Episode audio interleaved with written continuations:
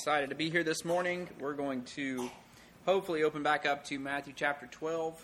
We have been slowly but steadily going through the book of Matthew, and if we remember, the kind of launching point for this was the verse out of Luke when Christ is addressing his disciples, and he's talking about what it was their duty to do, okay, what he called their duty in serving Christ and serving the kingdom. And that launched us into kind of evaluating what it was that Christ has called us to do. And we wanted to approach it from the point of view that if we're going to be Christians and claim to be Christians and profess to be Christians, then we need to do and profess and claim all that Christ did, and that we should live our lives according to that. I know that seems kind of elementary, but I think that if you are on the same page as I am, that as we've been going through this, there's a lot of points where I think our perceptions and our cultural kind of framework butts up against what Christ taught us to do. That we have a natural or a cultural bend to kind of go in a direction that is opposite of the direction that Christ has called us to go. I think the most pivotal of moments that that is seen in the Scripture is when Christ told us to love our enemies. That's such a elementary thing, and we think about that, and we say that, and we talk about that, but the way Christ lays it out really brings to bear a lot of things that are going on in our culture today, and how opposite it makes us think. And I think of all things, that's the one that I always go back to. Out of all these twelve chapters we've been going through, that's the one that I have returned to the most, going, okay, Christ told us to do this. How are we measuring up? Christ is, is telling us that this is a specific and defining marker of what it means to be a follower of Jesus Christ. And you say, oh, well, I thought it was that I just can't watch R-rated movies. Well, he doesn't say that. He says, love your enemies. Well, which one do I claim and say, oh, but I don't watch R-rated movies, that's what makes me a Christian? No, you don't. You can't substitute that and say, well, I can still hate my enemies as long. That's, you're getting right back to what the Pharisees had come up with. Getting right back to what the Jewish teachers had done. That's what Christ was addressing in those times, was you have heard it said this way, but I'm telling you, this is the way that God intended for you to live and conduct yourselves. And so then we fast forward, and we've gone through all these twelve chapters, and we've looked at all these different aspects. And last week we kind of looked a little bit about uh, the healing of the man who was blind and mute out of Matthew chapter twelve. And we really did, did kind of land heavy on just that healing and what it meant. And so when we were talking about that, we were speaking to the fact that in this example of healing, that Christ was ab- addressing both a physical, okay, the blindness and the muteness. He was addressing a very physically expressed problem. And we spoke to the power of God in that. We spoke to how Christ is able to accomplish great things in the physical realm. That whether it's sickness or even death in many occasions, whatever it may be, there is nothing that is too powerful, too strong, too much of an issue that Christ, God, and His power cannot overcome. And so we glorified God in that last week. And that, I mean, you think about that when we talk about how the Christians, as they followed Christ, developed an attitude that I will never die, okay? Now, obviously, they didn't take on that attitude because they realized that somehow they were going to, they're going to be like vampires and never die, okay, or zombies and never die, all right? They're not, that's not their attitude they were taking, but their pow, their view was the power of Christ and the ability to take them on to glory eternally or to resurrect them in the end. It's the same in both ways. He had the power over death that you could say you will never die. That's that lively hope that we just sang about. That though I may physically perish in this world, either I live eternally in my spirit or the resurrection one day will bring me. So either way, we have a view of death that shows that God is more powerful than death. That right. Big kind of elephant in the room that everybody worries about. Yep. And in fact, Paul will speak to that and say that it was the power of death, the fear of death that kept us in bondage. But Christ has delivered us from that fear by conquering death. So you have, there's, of all the things to be worried about, there's one off your list. How about that? You know, now I wish he could have added in there like fear of spiders and fear of water and fear of heights, and that's not really expressed in the scriptures. Wish it was. Had a psalm to go to that, that'd be great. But if we look back in Matthew chapter twelve, we talked about that with the healing of the blind and the mute man, that the physical is not too much for Christ to handle. The physical is not too uh, too big. There's no illness, no sickness, no problem, no addiction, no lust problem, no whatever it is. There's nothing that is physical in this world that Christ looks at and says, guys, I'm sorry, this is this is out of my scope of practice. I don't have this ability. You know, good luck to you. I hope you figure it out. Beyond that, though, it also addresses the the spiritual side of it. Because what we saw with that story is that the man was possessed of a devil. And that's why he was mute and he was blind. So we see that the physical was a characteristic or an attribute of the spiritual problem. And we spoke to that, that there is a lot of spiritual problems that manifest themselves in physical ways. And we spoke to this because, you know, there's a lot of, even in mental health industry and things like that, we talk about this, and we've said this before, you know, we sometimes, I think, rely too heavily on the medication, and that's really, and that's in everything. I mean, we're always, and, and that's the mentality, okay, of nearly like ninety-five percent of America. You get a cold or a sniffle, you're Im- immediately going to the urgent care. Why? Because you need a shot of something and a pack of something, because that's what I need. You do not have an acute steroid deficit, okay? Um, nor do you have an acute amoxicillin deficit, all right? It's not, you, you don't require that, but that's our mentality. There's a fix for it. If I go there and I get this shot, I feel better. I don't want to deal the, you know, seven days with the sniffles or whatever it may be. I want this knocked out quick. I've got stuff to do, places to go, people to see, okay? So we have this kind of quick fix mentality to it. And that sometimes gets us in trouble, because then we're like, well, everybody needs this. Everybody needs to take this medication. Everybody's got this problem. Well, there's a medication for that. And, you know, coincidentally enough, there's a whole industry that's good about selling you the things that you really didn't know you didn't need, okay? Um, you know, that goes from everything from drugs to T Vs to cars and exercise bikes that become, you know, clothing, hanging objects and things like that. You know, I mean, that's that's this industry that we have in America, okay? But there's probably a large portion of it that is of a spiritual nature. There are cases in the Bible, and, and you know, you could argue about the timing of all this. You could argue that maybe at this time there was more of an expression of the demonic power in this case, and it's matching the expression of Jesus' power in this case. I mean, you can kind of go into that and say, well, maybe today there's not as much of that that goes on. And, you know, who knows? Maybe so. We don't have an answer to that at this point. I will tell you, there's plenty of examples from people even just being bent over with arthritis that Christ attributed it to being an oppression of the devil. That a woman who was hunched over from arthritis, from being weighed down in that way, and he actually attributes it to a bondage of the devil. So, I mean, it's an interesting correlation.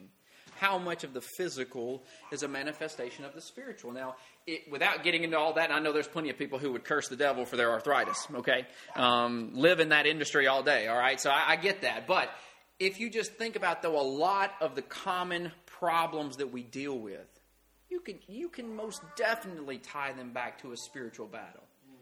Depression. Depression typically will come from a lack or a... an inability to see the hope that we have in Jesus Christ. That the depression that comes upon us usually comes from a source of, I don't feel like there's any other way. I don't feel like there's any hope. I don't feel like my life is as fulfilled or is, is meeting the potential it's supposed to meet. And so therefore I struggle to be happy, to be joyful, to see a purpose in getting up the next day. Depression, sadness, anger, all of these things can come from spiritual origins. Obviously, we know things like addiction and lust and all those things. Those definitely come from spiritual origins. But there's a lot of stuff, a lot of stuff that we see today that can be tied to that. Bulimia, anorexia, eating disorders, things like that. All of that can come back to a child of God who cannot see all that they have in Christ. And so this affects us all. It affects us all on a daily basis. You don't just need some kind of clinical diagnosis to tie it back to. I mean, this is a, this is a daily struggle, a daily battle for everyone. I'm not going to ask a show of hands, but I would just say, how many of you at one point in time in your life could say, I probably would be diagnosed with depression. I probably could be diagnosed with an anxiety disorder. I probably could be diagnosed with a, with a whatever, a helplessness, a failure to thrive in that way. I think probably all of us would agree with that. You say, well, where does it come from? Does it come in the water? Is that where we got it from? So you have to tie back then and say, well, the logical source would be a spiritual warfare, a spiritual battle, a spiritual bondage that's trying to take me down and keep me from the true potential and glory that Christ has for me. So you see this man who was healed. You see Christ's power over both the spiritual and the physical in this, how he relieved this man. I mean, and it was a beautiful scene, because when you see it there, Christ just walks up and is like, hey, you're done. You know, out. Get out of here. All right? So you, you, it's it's a quick and instantaneous, miraculous healing, showing immense power. And that's sometimes why I think we kind of, we read it and we, you know, we just kind of read right over it, because it's so quick. We didn't have anything really fancy. Christ didn't make him like go down to a pool called Siloam and wash his head five times. Or, you know, he didn't spit in some mud and massage it. I mean, he didn't do any of that. He just said, hey, you're done, out. Okay. And I'm like, oh, well, okay. That's a little quick. We like, you know, we like the drama, don't we? Like the drama. We, that's why we watch these like three-hour epic movies. We like all the drama and the heartstrings being pulled, and we like all the emotion and quick and easy things like this. Sometimes we just kind of, oh yeah, that's pretty, yeah, pretty fantastic. But we kind of landed last week talking about, no, do you realize how powerful this was? Do we realize how much of a difference this was? This man was blind and mute, and now within an instant, within a blink of an eye, he's opening in his eyes. He's seeing the world for the first time. He's seeing everything around him. He's seeing all the things that we take for granted and we walk by and we ignore. He is soaking it all in in a moment. And not only that, but then he is able to express himself for the first time. That's a fantastic miracle. And it showed the power of Christ, and so much so that the people around him, they saw it, and they said, is this, this is verse twenty-three, all the people were amazed and said, is not this the son of David? Is not this the Messiah? Is not this the prophecy fulfilled? Look at what he can do. But when the Pharisees heard it, they said, this fellow doth not cast out devils, but by Beelzebub, the prince of devils. And Jesus knew their thoughts and said unto him, unto them, every kingdom divided against itself is brought to desolation, and every city or house divided against itself shall not stand. And if Satan cast out Satan, he is divided against himself. How shall then his kingdom stand? And if I by Beelzebub cast out devils, by whom do your children cast them out? Therefore they shall be your judges. But if I cast out devils by the Spirit of God, then the kingdom of God is come unto you. Or else how can one enter into a strong man's house and spoil his goods, except he first bind the strong man, and then he will spoil his house? He that is not with me is against me, and he that gathereth not with me scattereth abroad. Now, this little section of Scripture is um, extremely interesting. Uh, and there's a lot. I mean, this is it's one that is encompassed in both Matthew, Mark, and Luke, or in all three of those, and I guess that's both. In Matthew, Mark, and Luke, okay, you know, there's times when certain things are only expressed in one gospel or another. This one is expressed in three. It's a common story, okay? It was a very important moment. And the teaching about it is very interesting as well. If you look over in Luke's account in verse, I mean, in chapter eleven, it will say that the phrase in there that he didn't include in Matthew, but it says, but he knowing their thoughts, this verse seventeen, said unto them, every kingdom divided against itself is brought to desolation, and a house divided against itself, a house falleth. If Satan also be divided against himself, how shall his kingdom stand? Because ye say that I cast out devils through Beelzebub, and if I by Beelzebub cast out devils, by whom do your sons cast them out? Therefore they shall be your judges. But if I with the finger of God cast out devils, no doubt the kingdom of God is come upon you. Now, I wanted to read both of those accounts because they kind of give a full picture of what Christ is setting up here. There's some really, really important considerations to be made from this section of Scripture. It's interesting right off the bat because everybody goes, well, who in, who's Beelzebub? Okay, who is that? Where did that name come from? First time it just pops up out of the Scriptures and you're like, okay, that's interesting. Don't know who, what, what where is this coming from? Okay, so there was a Beelzebub, okay, in the Old Testament that comes from one of the gods of Ekron, which is one of the Canaanites. So he's a Canaanite god called Beelzebub. But then, which meant Lord of the Flies, if you've ever heard that, if you ever read the book, okay. Um, but what you see here is it's actually a Jewish kind of idiom that was developed. They don't really know where, when, or how. Probably when they were over in Canaan's land and kind of took on some of their stuff with them. Um, there you see them start using this phrase of Beelzebub as being this captain of the devils, the leader of the devils. Okay, it'd be synonymous with Satan himself. And so you see that phrase come up from there. So they are really, and, and as we all know, as Christ kind of explains to us, they are giving the credit, okay, to this miracle, giving the credit of the power and the ability to do this to Satan, basically. And we kind of d- talked about this as you've gone through this and you've seen account after account after account of how Christ has been kind of interacting and getting, uh, kind of going to blows with the Pharisees here, these leaders of the Jews. You continue to see their hard heart displayed. Okay?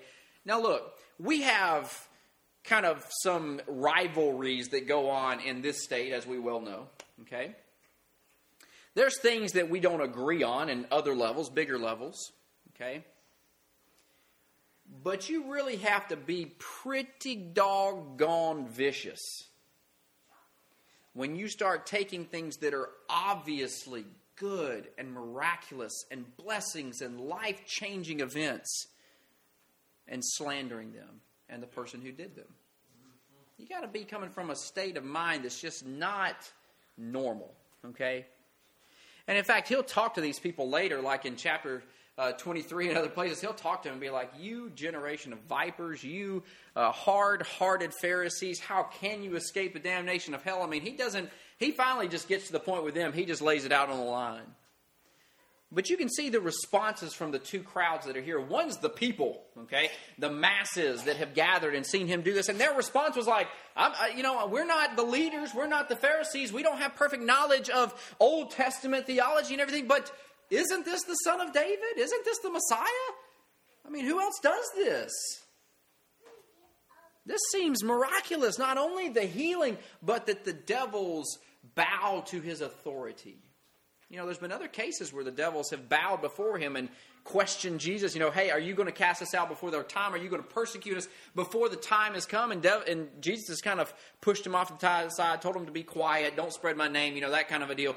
I mean, here, though, the people are going, no, there's there's something about this man that's beyond the normal. Something about this man that speaks to what the Scriptures have been telling us for a thousand years, which is there's one coming who has the power. And the people recognize that. The only ones in this crowd who didn't really want to acquiesce to that were the Pharisees, because they don't want to give up. They don't want to give up any of their power. They don't want to give up any of their glory. They're in a sweet spot right now. They do not want to give Jesus the credit he is due. And the reason is because they didn't want to give up their own position. They did not want to give up their own authority. They did not want to give in to someone who might have greater authority than them. But you see how Christ is laying out here for them a very logical argument. And you can read this, and it's one of those times in the Scripture where the argument is just perfect and good, and it makes perfect sense to all of us. Okay? If I am casting out, I mean, number one, what sense does it make for Satan to cast out his own devils? That is kind of contrary to what you would say would be good, sound logic, okay? If you're trying to conquer the world and destroy and reach as much havoc as you possibly can, well, why would you do this? Why are you going to help someone? Why are you going to take that? That's that's a step backward. That's two steps back, okay? So you're taking one step forward and two steps back in this direction. That doesn't make sense. No one would do that. Think about it in a corporate level or a like on a, let's say Apple and Google, okay? You got two big, huge kind of Goliaths of the industry. You don't see them like helping each other out, do you? All right, Apple's not going over there going, hey, you know what? Our newest and greatest and best technology, let's just go ahead, like, just give it to Google. Let them put it in their next phone. Well, you know, doesn't happen, does it? It's every man for themselves. They got to ca- they got to conquer as much as they can.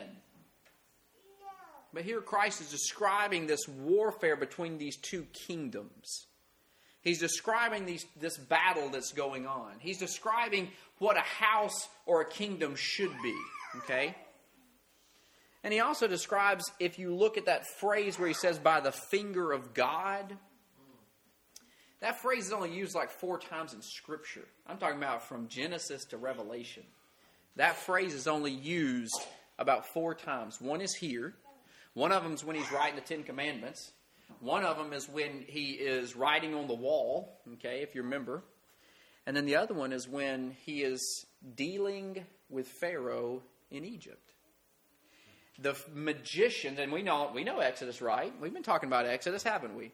And so if you remember during the times when the plagues are being put on Egypt, when the magicians, who up till this time had kind of been going toe-to-toe, par-to-par with Moses and had kind of been recreating some of their stuff. They're throwing sticks down and making snakes and all this too. And, you know, they think they're pretty solid. Once you get by the fifth, sixth, and seventh plague, all of a sudden they go back to Pharaoh and they go, Pharaoh, look, the jig is up, right? Say, we have reached our, our pinnacle. We can't go any further. And this is obviously God. In fact, it is evident that the finger of God is upon Egypt. So that phrase is a very peculiar phrase, but is showing God's intimate, powerful involvement in the created realm here.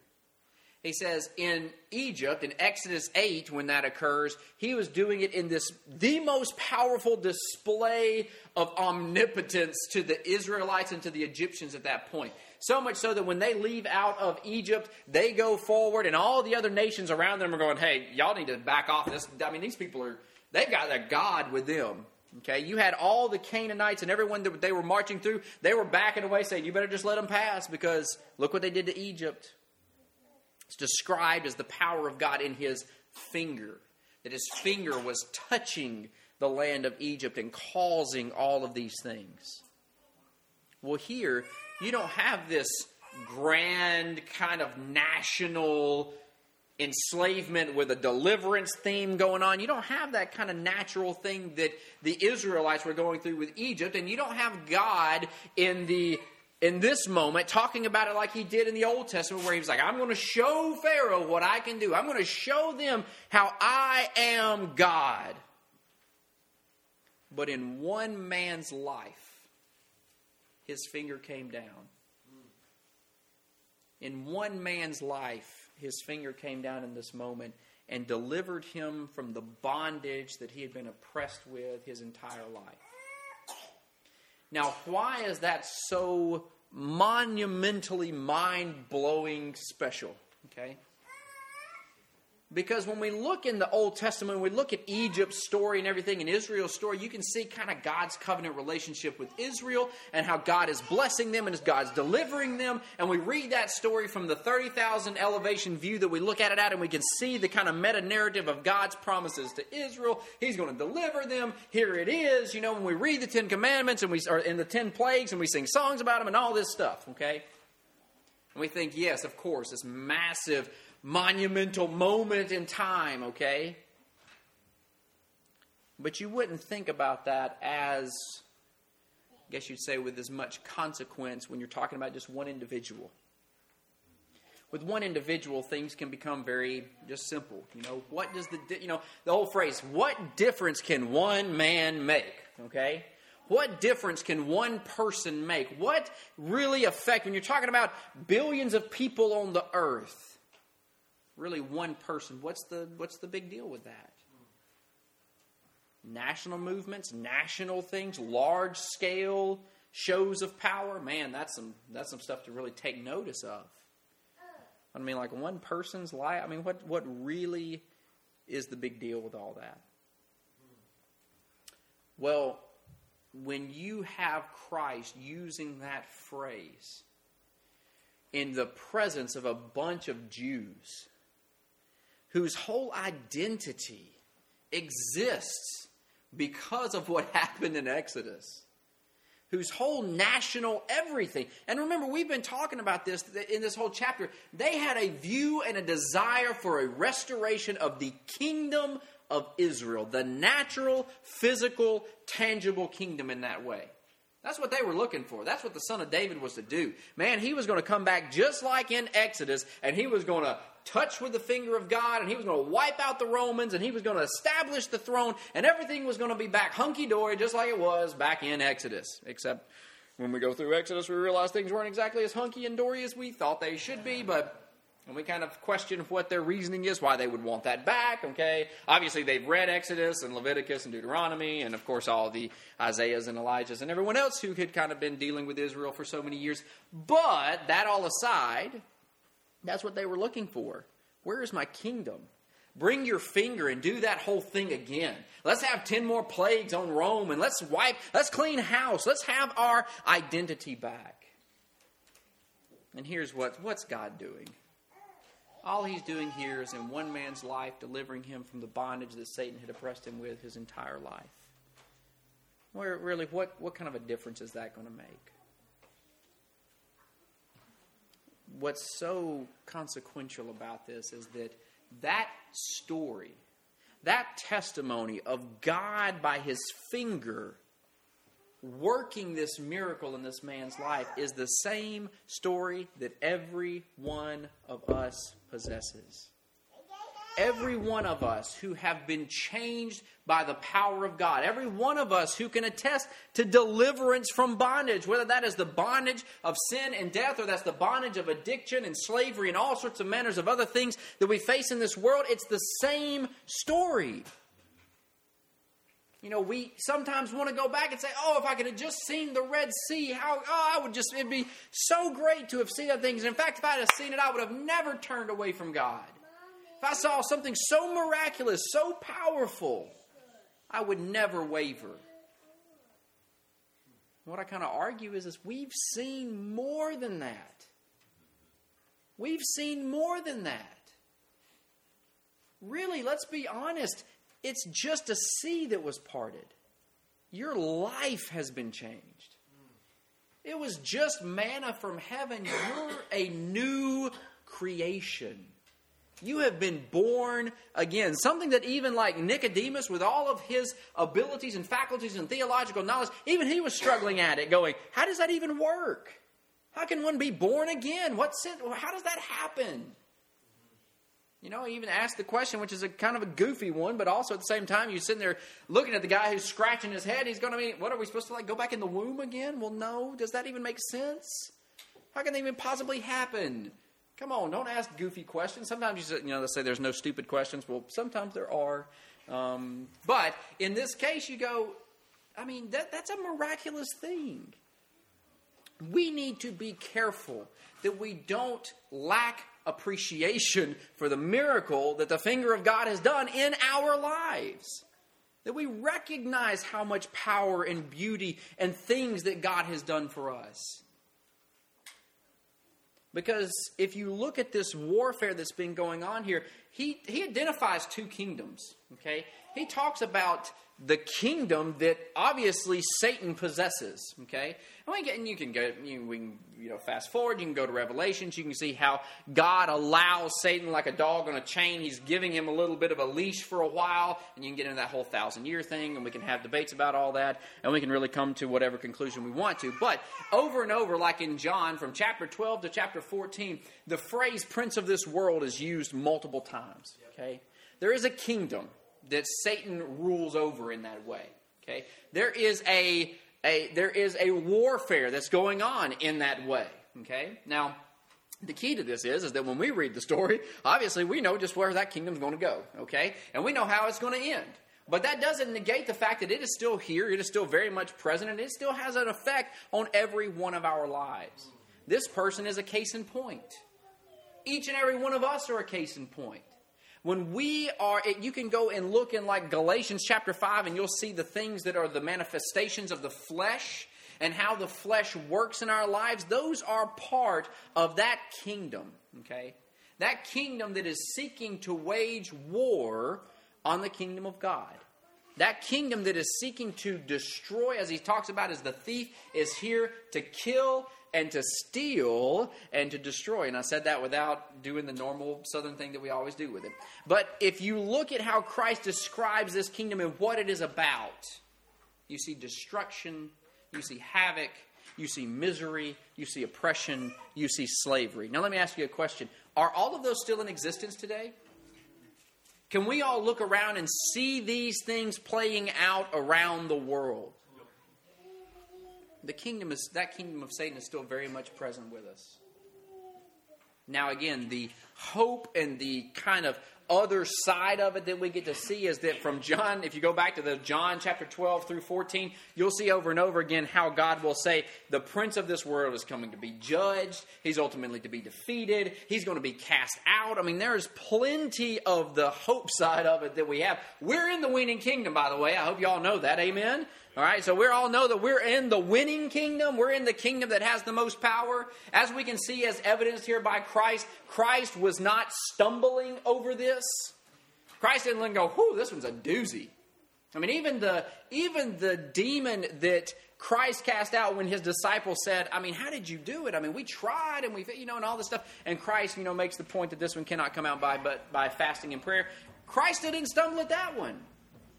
There's been no demon, no power that has come up against Christ in anything we have read so far, and I'm going to break it to you, anything we're going to read any further. There's nothing that comes up against Christ that Christ goes, man, this is just, I don't know, this is a head scratcher. I don't know how to get past this one.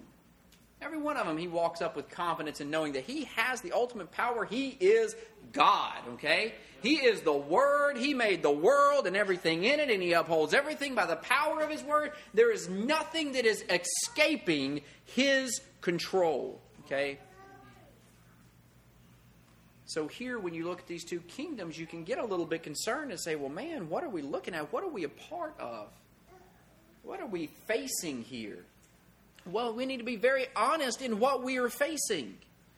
I think it's, again, there's you can talk about all the ploys that the devil may use against us. And one of them, I think, very much is complacency and ignorance, okay? Complacency and ignorance. Complacency in the sense that I'm just okay with things how they are, and it'll all shake out in the end. What does it matter? I'm good. You know, as long as I don't have to struggle, as long as I don't have to fight, as long as I don't have to do too much, I'm good. I'm okay. Things are good right now. I love this phrase. I talk about it all the time. I don't like rocking the boat. Leave the boat like it is. Okay? I really don't like rocking the boat because boats are usually in water and we go back to that whole fear thing. And that's why I don't like people who rock boats either, all right? I think it comes from an honest place. But you know, you get that idea. Don't rock the boat. No confrontation. Let's not let's not shake things up. Leave them like they are. Things are going real good right now, aren't they? And the other side of that is ignorance. Either ignorance just from pure ignorance, I just I just never knew, or as the Bible will use the phrase willful ignorance, which is a purposeful ignoring of the reality that is going on. Okay? So again, we can argue and be ignorant in the sense of I don't really want to accept or face the reality that is before me. Okay? I don't want to face the fact that what I'm dealing with is actual a spiritual problem. I don't want to face that fact. I like the easy road. I like the idea that if I just had the right ten-step process, or if I just had the right pill, or if I just had the right meditation technique, or whatever it may be, I could just get by this.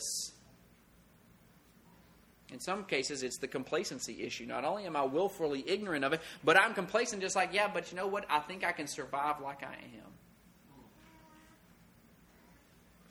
And what Christ will use to describe that is slavery. How many of us, with a show of hands, welcome slavery? How many of us, and again, think about from, you can now we can bring culture in. Our culture is very much independent, okay? I mean, that is the good U, the good old U S of A, all right? We're going to throw off the kings. We're going to be ruled by the people. We don't do this whole bondage thing. I mean, that's just not us. We will be our own people. We will be the captains of our own destiny. Well, do we understand that, like, allowing ourselves to be controlled by the kingdom of Satan, to be controlled by anger and lust and depression and anxiety and all those things, we are ceding over power and control and giving ourselves up to slavery. And for some reason, we're okay with that. Some reason we can say, yeah, but think about all. Think about how hard it is not to. Think about how hard it would be to not. Think about, I mean, let's just not rock the boat. It's okay right now. I have my slavery managed well. I've got it under control. I'm dealing with it okay right now. It's not as big of a problem as it once was, and so, you know. But do we recognize that those chains are there anymore? Do we recognize that we don't have to be in those chains?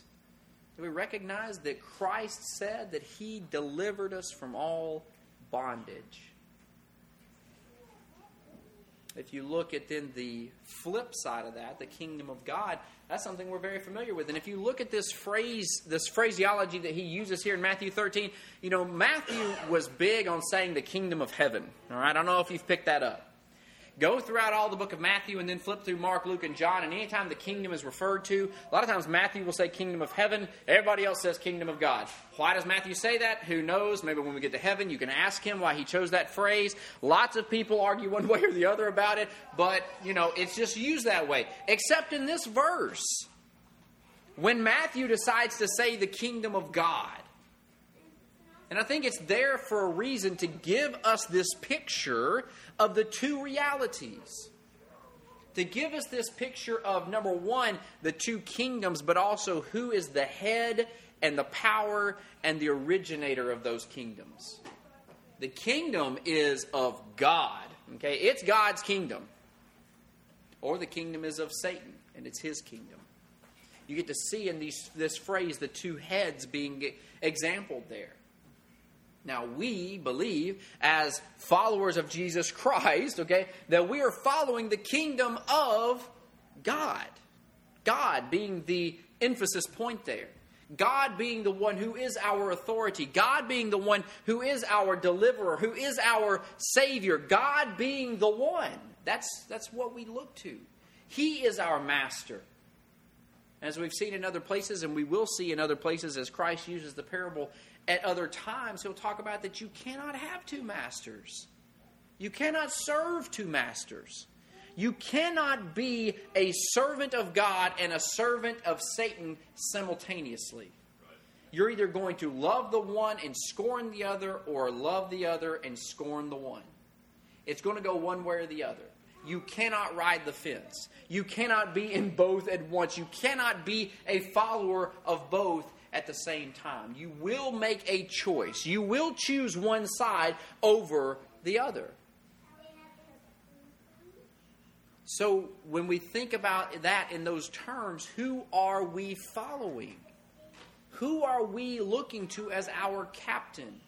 Who is the one that is our director, our administrator? Who is our father? You know, in a kingdom situation, when you look at someone being an heir to the throne, their father is the king. Not only does he have all authority over the kingdom as being king and the sovereign of that nation, but in those instances, he's also your natural father. That breeds a little bit of a different relationship, does it? So when we think of it in those terms, again, who who do we prefer? Again, why are we... Why do we allow ourselves to become complacent in these areas? Why do we allow ourselves to look at the two, you know, if you want to think of it like that, the two options you have, okay? When you're looking at these two kingdoms side by side, who in their right mind, who are we that we would look and prefer bondage, slavery, and those kind of things over the glorious freedom that's in the kingdom of God? It's something that in my own life I always question, and I'm always sitting there keeping account. Why in the world do I let myself do these things? Why do I let myself struggle in these ways? Well, no, it's like a theme for everybody. Why do we do that? in Isaiah forty-nine, if you look at the two kind of the two kingdoms side by side here, and I grabbed this phrase because it's one that gives us the hope and the purpose that we are looking for. Okay, so in Isaiah chapter forty-nine, and you know we've been kind of you've been kind of skipping through Isaiah as we have been going through Matthew over and over again. His his kind of revelation in chapter in uh, Isaiah speaks to everything that Christ is doing. Okay. Well, in Isaiah forty-nine, verses twenty-four through twenty-six, it'll say this: "Shall the prey be taken from the mighty, or the lawful captive delivered? But thus saith the Lord, even the captives of the mighty shall be taken away, and the prey of the terrible shall be delivered. For I will contend with him that contendeth with thee, and I will save thy children. I will feed them that oppress thee with their own flesh, and they shall be drunken with their own blood, as with sweet wine, and all flesh shall know that I, the Lord, am thy Savior, and thy Redeemer, the Mighty One of Jacob." Now everybody's like, oh man, we're talking about eating flesh and drinking blood here and all this. This is a beautiful picture of exactly what Christ came to do and did on the cross. He was our and is our Savior. And we all know that, right? What's beautiful about this, though, is Isaiah is like the only Old Testament writer that uses that as a proper noun. He's like the only one that when you go back and you can type Savior in and just do a Google search of the Old Testament, there'll be some hints here and there. There's some Psalms that speak to it. But Isaiah, there's like seven or eight chapters where this phrase, I am your Savior, I am your Savior, I am your Savior. And why is that? Isaiah is writing to a people who he's saying, you need to repent or you're going in captivity. You need to repent or you're going into bondage.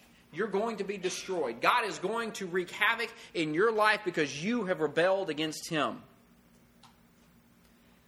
But he always kind of gives this little clue that there's going to come a day when you will be delivered. The bondage and the slavery that you are going into will be destroyed. The strong men, the mighty that have you as a captive are going to be overthrown. I will deliver you. I will save you. I will redeem you. So when we come up against this kingdom of Satan, this kingdom of the devil that we're seeing displayed in our world, okay? When we're seeing these battles that go on, I mean, we recognize that we are in a battle, right? We recognize that this is a spiritual warfare that is going on. In fact, that is spoken to numerous times in Scripture. You can go over, and we all love Ephesians chapter five and chapter six, and we love about putting on the whole armor of God, and we love about standing against the wiles of the devil, and we talk about that, and we, you know, we draw pictures about breastplates of righteousness and all that. Why in the world does he give us that picture? Why does he give us such an idea, such a thing to fixate on that we can understand what we're involved with? Because we are in a battle. We are soldiers of the cross. We are fighting a warfare, or we may not be fighting a warfare. But I mean, all through Scripture, you have this picture given. This is not a place for complacency.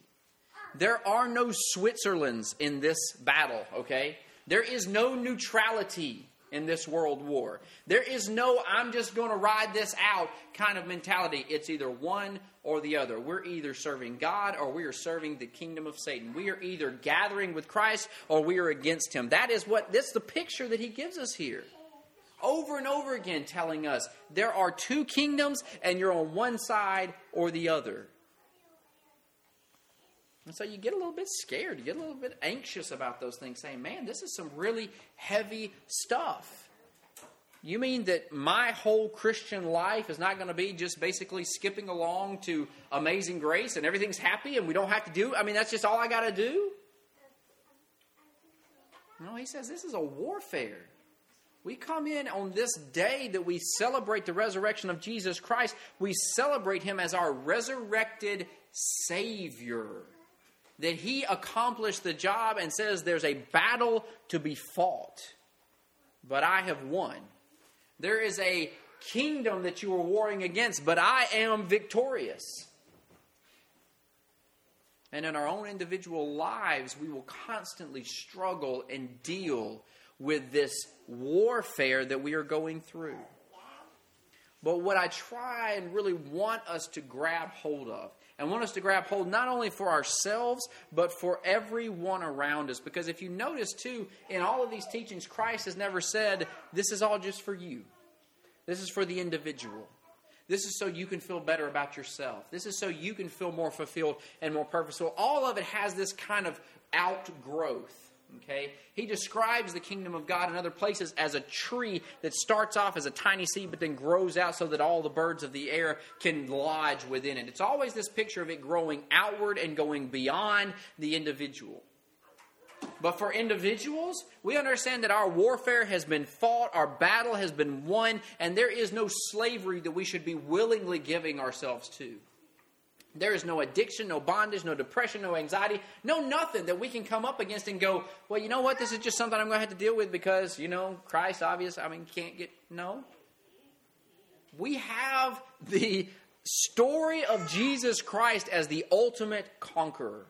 There is nothing, physical or spiritual, that any of us deal with this in, in our lives that we can say, I'm without help and there's no one who can div- deliver me from this. We always have the knowledge of Jesus Christ as our Savior. And that's a complete and total and didn't just mean what happened on the cross. That means today, tomorrow, and the next week, whatever we face, whatever we struggle with, all of it is under the power of Christ, and He is able to save us. Amen? Amen. But also when we are dealing with other people, you know, not everybody is blessed around us to know these things. Not everyone is blessed around us to know that they have Jesus Christ as a Savior. Not everyone around us is blessed in that way. And that's why he says, you are the salt. You are the light. That is the message that we are carrying. We're not going up to a bunch of people who are really good and really comfortable and they've got everything figured out. And they don't, he says, no, you're going to the people who are sitting in darkness and telling them, you don't have to sit in darkness. You don't have to be in bondage. You don't, I know you feel burdened down with this. I know you feel like there's no way out. I know you feel there's not a light at the end of the tunnel, but I'm here to tell you there is. It's a big old light that's at the end of this tunnel. We are given that ministry, as he's calling it in Corinthians, the ministry of reconciliation, to tell people you can be delivered from these things. You are not in bondage. If Christ has set you free, you are free indeed to the uttermost. So I hope that when we take these things, we realize that we are we got to kind of not, you know, not to be whatever, but we do have to kind of man up in that way, and we have to accept the authority and the role that we have here, okay? Whether we are two years old or ninety-nine years old, we all fall within the kingdom warfare situation. We all have a battle to wage, whether that is through prayer or through intervention or whatever it may be. We are warriors on a battlefield. We all have a purpose. Okay, that purpose is not just warming a bench on a Sunday morning either. The purpose is way beyond that. God has given each and every one of us specific, integral gifts that He said you are to use, and that that is for the purpose of the kingdom of God. We are all gifted in that way. We are all called in that way. We are all ambassadors for Christ in that way. So we cannot let complacency, ignorance, or neutrality creep in and try to keep us where we're at. No, that's not that's not allowed. We are called to something more than that. We have a battle that is to be won. We have a warfare to conduct. So may we all be blessed this week to enter into that, to not just accept it as it comes along, not to be complacent in it, but let's actually look and pray to God that God use me in the way that you would have me be used this week. Show me where the battle is. Show me where I am needed most. Guide me, Lord, to know what it is you would have me do this week to further your kingdom, to glorify your name. May God bless us to do this.